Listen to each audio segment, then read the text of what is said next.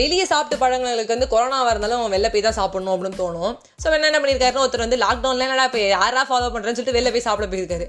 இட்லியை வாங்கிட்டு சாம்பாருக்காக வெயிட் பண்ணியிருக்காரு சாம்பார் எட்டி பார்த்துருக்காரு ஏதோ மறந்துருக்கு இருக்கு சப்ளையர் கேட்டிருக்காரு. என்னப்பா சாம்பார் வலிக்குள்ள ஏதோ மிதக்குது அப்படின்னு. உடனே சப்ளையர் மாஸ்டர் கிட்ட மாஸ்டர் உங்கள் மாஸ்க்கை கண்டுபிடிச்சிட்ட சாம்பார் வலிக்குள்ள தான் இருக்கு அப்படின்னு இருக்காரு. இவருக்கு பக்குன்னு ஆயிடுச்சு. கொரோனா பரிதாபமா? இல்லை மாஸ்க் பரிதாபமாடா? இப்பெல்லாம் பண்ணுறீங்களா சாம்பார் கூட போடுவீங்க அப்படின்னு. ஸோ ஃப்ரெண்ட்ஸ் உங்களுக்கு ஒரே ஒரு இன்ஃபர்மேஷன் கொடுக்குறேன். வெளில போய் சாப்பிட்றவங்க சாம்பார் வலி செக் பண்ணிட்டு சாப்பிடுங்க.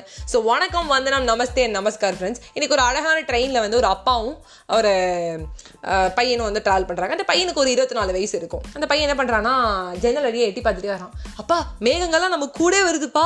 மேகத்தை பாருப்பா அப்படின்றான். அப்பா மரம் எல்லாம் பின்னாடி வருதுப்பா. அந்த மரம் செடி கொடியை பாருப்பா அப்படின்றோடனே இதை பார்த்துட்டே இருந்த ஒரு யங் கப்பல் என்ன பண்ணுறாங்கன்னா ஆச்சரியப்படுறாங்க. என்ன இவன் லூசு மாதிரி பேசுகிறான் அபூர்வமாக வினோதமாக பேசுகிறானே அப்படின்னு சொல்லிட்டு அந்த அப்பா கிட்ட சொல்கிறாரு உங்களுக்கு பையனுக்கு வந்து மன நோயாளியா மூளை தானே வளர்ச்சி கம்மியாக இருக்கா? ஏன் இப்படிலாம் அவன் பேசுகிறான் செடி வருது கொடி வருதுன்னு. ஹாஸ்பிட்டல் போய் பார்த்துருங்க அப்படின்னு இருக்காங்க.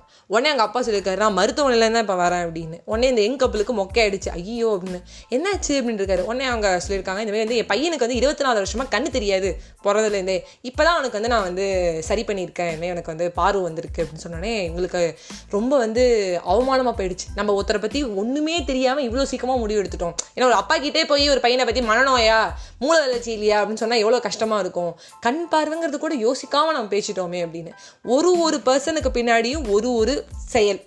ஒரு ஒரு விஷயம் இருக்கும். ஒரு ஒரு வினோதமான ஒரு புதிர் இருக்கும் அவங்களுக்குள்ள. அவங்க வாழ்க்கையில் தான் நடந்திருக்கும். ஆனால் நம்ம அதை வந்து புரிஞ்சிக்க கூட ட்ரை பண்ணாமல் உடனே அவங்களை ஜட்ஜ் பண்ணிடுவோம்.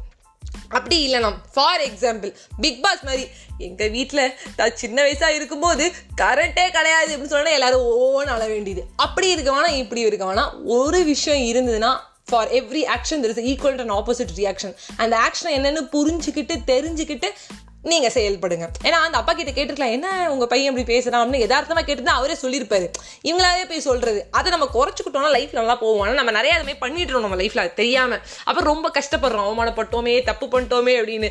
தப்பு பண்ணிட்டியே அப்படின்னு சொல்லிட்டு. ஸோ வணக்கம் ஃப்ரெண்ட்ஸ் பை பை ஃப்ரெண்ட்ஸ்